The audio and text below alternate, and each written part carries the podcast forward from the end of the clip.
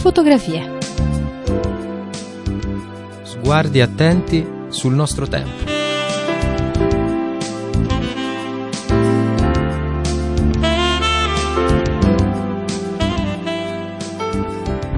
Cari amici, buona domenica da Laura De Luca. Oggi il mio album non riesce a fermarsi su una foto sola, ce ne sono davvero diverse in programma e due sono due foto storiche. La prima è questa risale a 40 anni fa. L'ambulanza dovrebbe aver preso a bordo il Santo Padre e dovrebbe essere scortata da quelle gazzelle, da quelle pantere delle forze dell'ordine verso il Policlinico Gemelli. L'emozione è stata forte, ha preso un po' tutti. Io stesso non credevo che eh, quei colpi fossero spari, fossero proiettili esplosi contro la persona di Giovanni Paolo II. 13 maggio 1981, l'attentato a Giovanni Paolo II. Tanto è stato detto, scritto, il collegamento con il terrorismo internazionale, con il terzo segreto di Fatima, con la spiritualità mariana di Giovanni Paolo II che vide in Maria la mano protettrice che sviò il proiettile eh, destinato a lui. Ma due anni dopo è lo stesso Giovanni Paolo II a eh, dare una più giusta forse lettura di quell'evento e lo fece al termine dell'anno santo della redenzione. Parola chiave di questa rilettura, il perdono. Si trova a Re Bibbia e il 27 dicembre del 1983 sta incontrando le detenute. Ho potuto incontrare anche la persona che voi tutte e tutti conoscete di nome, Ali Akcia, che nell'anno 1981, 13 maggio, ha tentato alla mia vita, ma la provvidenza ha condotto le cose in una maniera sua, direi eccezionale, direi anche meravigliosa, che oggi, dopo più di due anni, ho potuto incontrare il mio attentatore e ho potuto anche ripetere il mio perdono che ho fatto subito dopo l'attentato verso la sua persona e poi anche ho dichiarato pubblicamente quando era possibile per me nell'ospedale io penso che anche quell'incontro di oggi nel contesto, nella cornice dell'anno della redenzione è provvidenziale, non sia pianificato, programmato, è venuto. E il Signore mi ha dato, come penso anche a Lui, una grazia di poterci incontrare da uomini e da fratelli.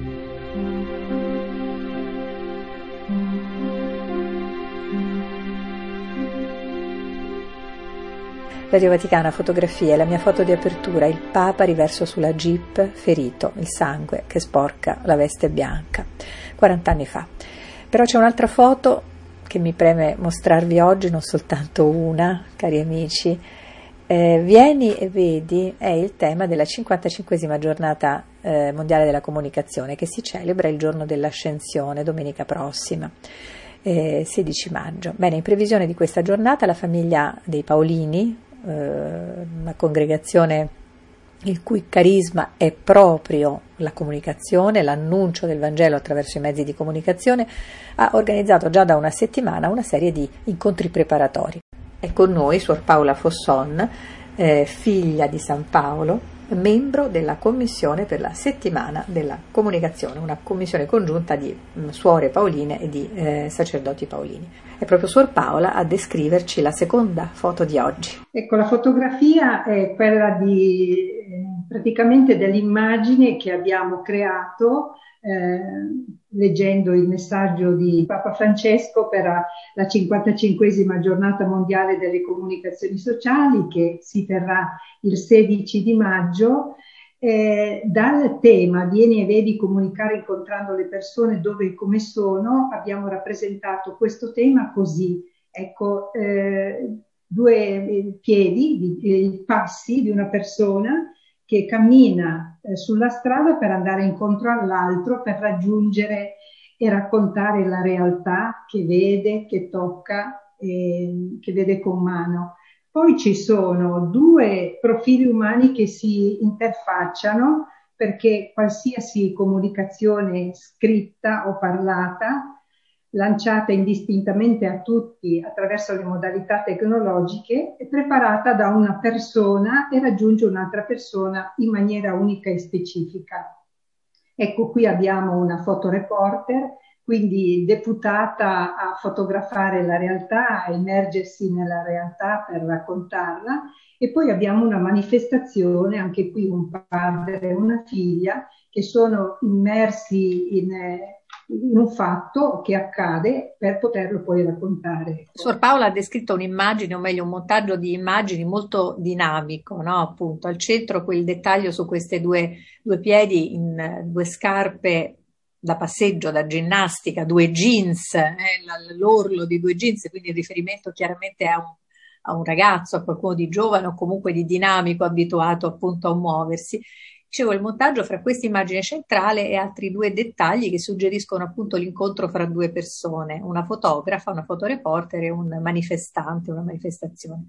Eh, vieni e vedi, il riferimento al movimento è sempre nella comunicazione, in particolare nell'iniziativa che la famiglia Paolina ha preparato per questa giornata, per questa 55esima giornata? Sì, diciamo che il progetto di realizzare una settimana della comunicazione nasce un pochino da lontano, ormai sono 15 anni, ecco. E si è creata una commissione apposita che durante l'anno, in particolare da quando esce il messaggio del Papa, che è il 24 gennaio, ci si mette in moto proprio per, per, questa, per questa settimanona che è un po' anche, sono anche due settimane. Quindi finora ehm, la commissione preparatoria ha organizzato il Festival itinerante della comunicazione, che è l'evento trainante della settimana ed è realizzato ogni anno in una diocesi diversa e siamo già al sedicesimo festival. Poi ci sono dei format di animazione per le librerie, sia Paoline che San Paolo, con proposte e scambio di esperienze su laboratori, concorsi, quiz per le scuole. Poi ci sono format per convegni di studio, tavole rotonde, incontri con l'autore. E, ehm, si creano anche dei sussidi, le immagini che ho, abbiamo descritto, ehm, eh, delle locandine e anche un numero oh, speciale di una rivistina pagine aperte dove viene commentato uh, da varie voci ecco, il messaggio del Papa. Grazie a Suor Paola Fosson, figlia di San Paolo, membro della Commissione per la settimana della comunicazione. Qualcuno diceva, a proposito di comunicazione, che è la contemplazione la forma più perfetta di comunicazione. Alcuni maestri di spiritualità del passato hanno intenso, inteso la contemplazione come opposta all'azione e hanno esaltato quelle vocazioni che fuggono dal mondo e dai suoi problemi per dedicarsi interamente alla preghiera. In realtà Gesù Cristo in sua persona e nel Vangelo non c'è contrapposizione tra contemplazione e azione, no. Nel Vangelo, in Gesù, non c'è contraddizione. Essa è venuta forse dall'influsso di qualche filosofo neoplatonico che fa questa contrapposizione, ma sicuramente si tratta di un dualismo che non appartiene al messaggio cristiano. C'è un'unica grande chiamata, una grande chiamata nel Vangelo, ed è quella di seguire Gesù sulla via dell'amore. Questo è l'apice, è il centro di tutto. In questo senso carità e contemplazione sono sinonimi, dicono la medesima cosa. Una cosa che è impossibile non comunicare, anzi non gridare dai tetti. Così il Papa mercoledì scorso in udienza generale, Radio Vaticana. Fotografie.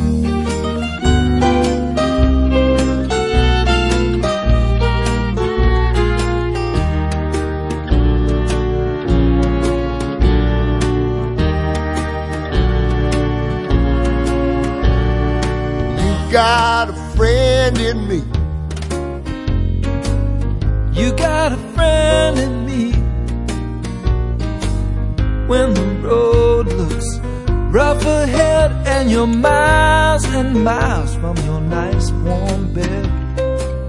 You just remember what your old past said. Boy, you got a friend in me. Yeah, you've got a friend in me.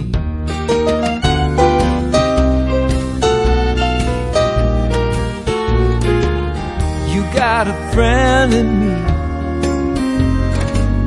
You got a you got troubles, I got them too.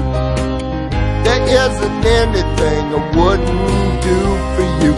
If we stick together, we can see it through. Cause you got a friend in me. Yeah, you got a friend in me.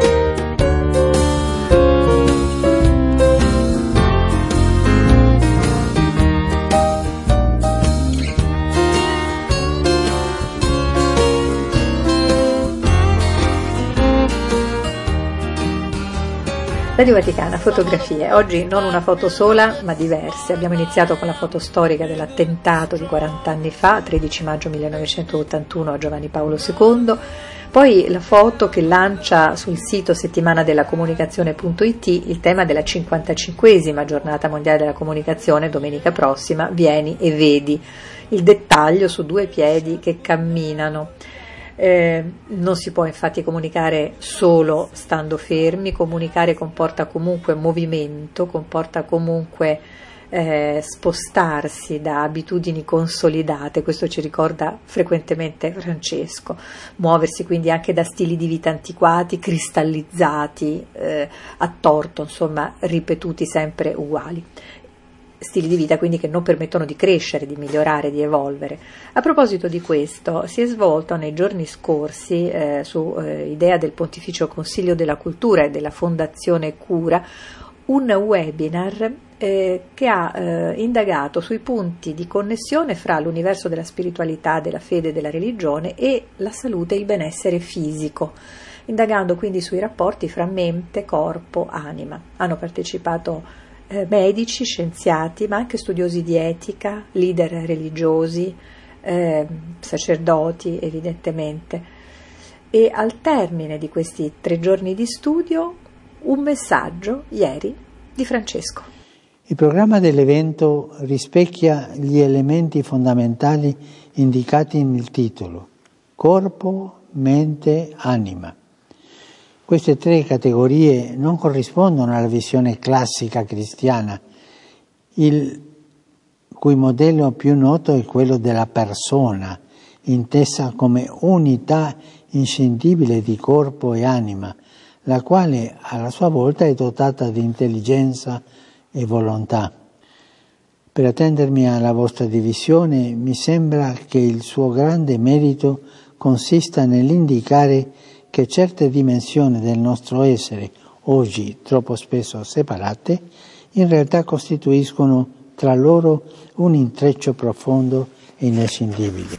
E questo dicevo, parte del videomessaggio di Papa Francesco ai partecipanti al convegno internazionale, ovviamente in ambito virtuale, mente, corpo, anima. E a proposito di intrecci profondi e inscindibili, ecco la mia terza foto di oggi.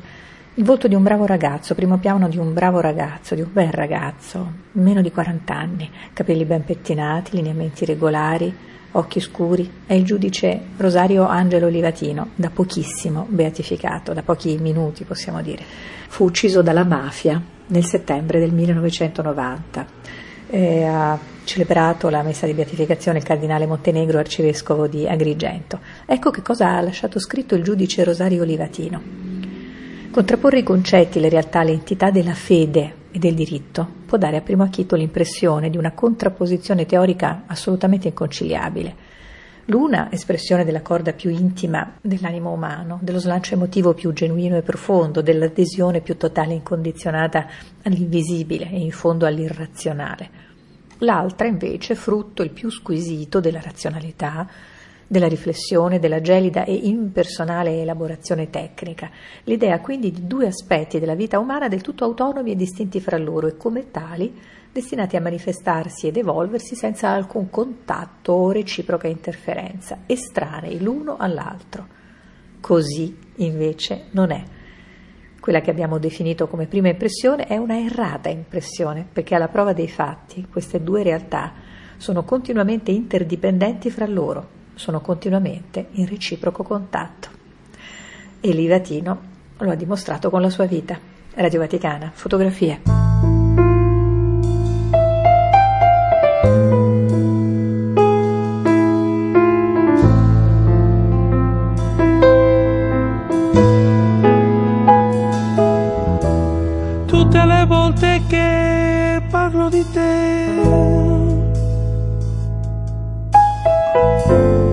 Manca il fiato e non so cos'è. E a volte credo di star bene, pensando a quello che mi conviene. Dimentico il mondo che respira quando mi sei vicino. Tutte le volte che parlo di te. un nodo in gola, io so cos'è. E questa maledetta suggestione che ci fa cambiare umore, ci maltratta come un cane per farci amare. Anima, in questa vita c'è bisogno di più anima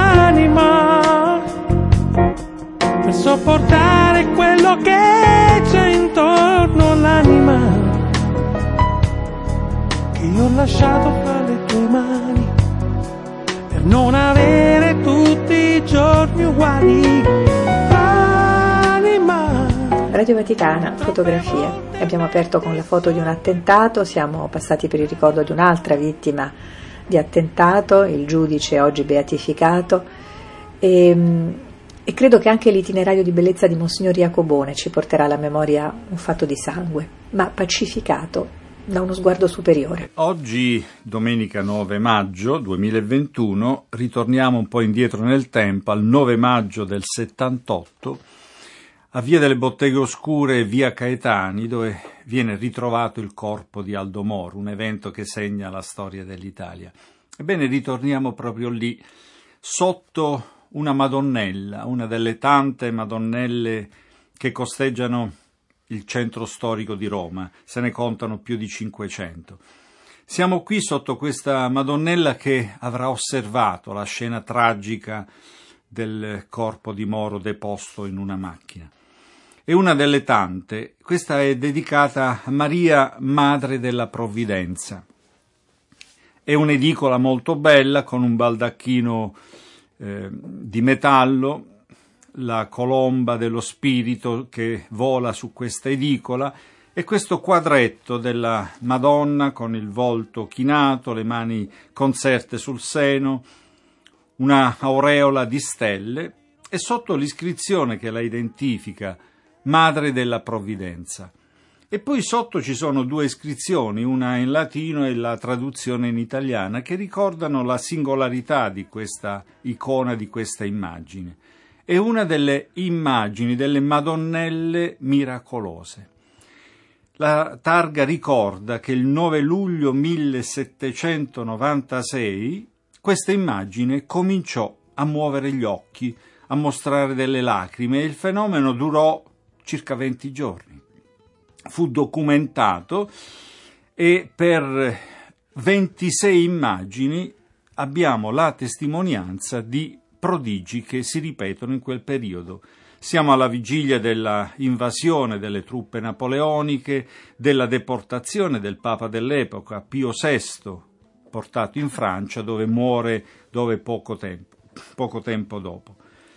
Ecco, sotto questa immagine c'è una targa che dice passeggero, l'immagine che tu veneri avendo il 9 luglio 1796 con vario movimento degli occhi e aspetto benigno confortato il popolo supplicante, attrasse a sé i cuori e le lodi di tutti. L'amore filiale pose questo ricordo. Ecco, è uno dei tanti segni dello sguardo materno di Maria sulla città di Roma, sull'urbe e i romani contraccambiano questo sguardo amoroso, questa attenzione, questa premura con queste edicole, con le lampade che l'adornano, con gli ex voto che spesso eh, costeggiano l'immagine mariana. Anche noi all'inizio del mese di maggio ci rivolgiamo e rivolgiamo lo sguardo a questa immagine mariana perché volga il suo, il suo sguardo verso di noi e continui a proteggere noi e la nostra città. Grazie a Monsignor Pasquale Iacobone, segretario della Pontificia Commissione di Archeologia Sacra, per questa istantanea di bellezza che ci ha eh, riportato di nuovo al volto materno di Maria e oggi vorrei chiudere con la poesia dei nostri tempi affidata alle scelte, alla sensibilità di una ragazza dei nostri tempi. Sveva De Marinis. Questa settimana, per fare un augurio grandissimo a tutte le mamme, vi propongo la poesia Maternità, composta dal poeta indiano Rabindranath Tagore, che ha vissuto tra la fine dell'Ottocento e gli inizi del Novecento. Augurissimi a tutte.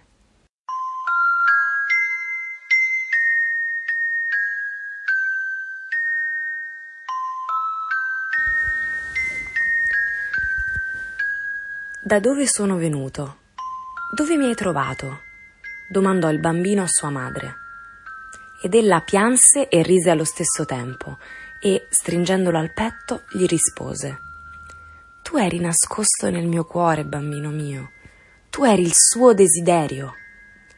Tu eri nelle bambole della mia infanzia, in tutte le mie speranze, in tutti i miei amori, nella mia vita, nella vita di mia madre. Tu hai vissuto. Lo spirito immortale che presiede nella nostra casa ti ha cullato nel suo seno in ogni tempo, e mentre contemplo il tuo viso, l'onda del mistero mi sommerge, perché tu che appartieni a tutti, tu mi sei stato donato. E per paura che tu fugga via, ti tengo stretto nel mio cuore. Quale magia ha dunque affidato il tesoro del mondo nelle mie esili braccia?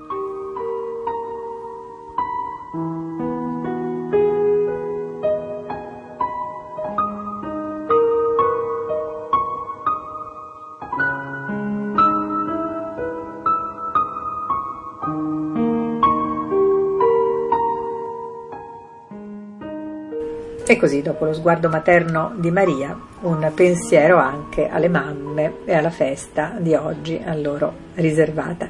Cari amici, il mio album di oggi molto nutrito di scatti, come avete sentito, si conclude qui. Lo riapriamo se volete domenica prossima, stessa ora. A risentirci e buon proseguimento con i programmi Radio Vaticana. Ciao!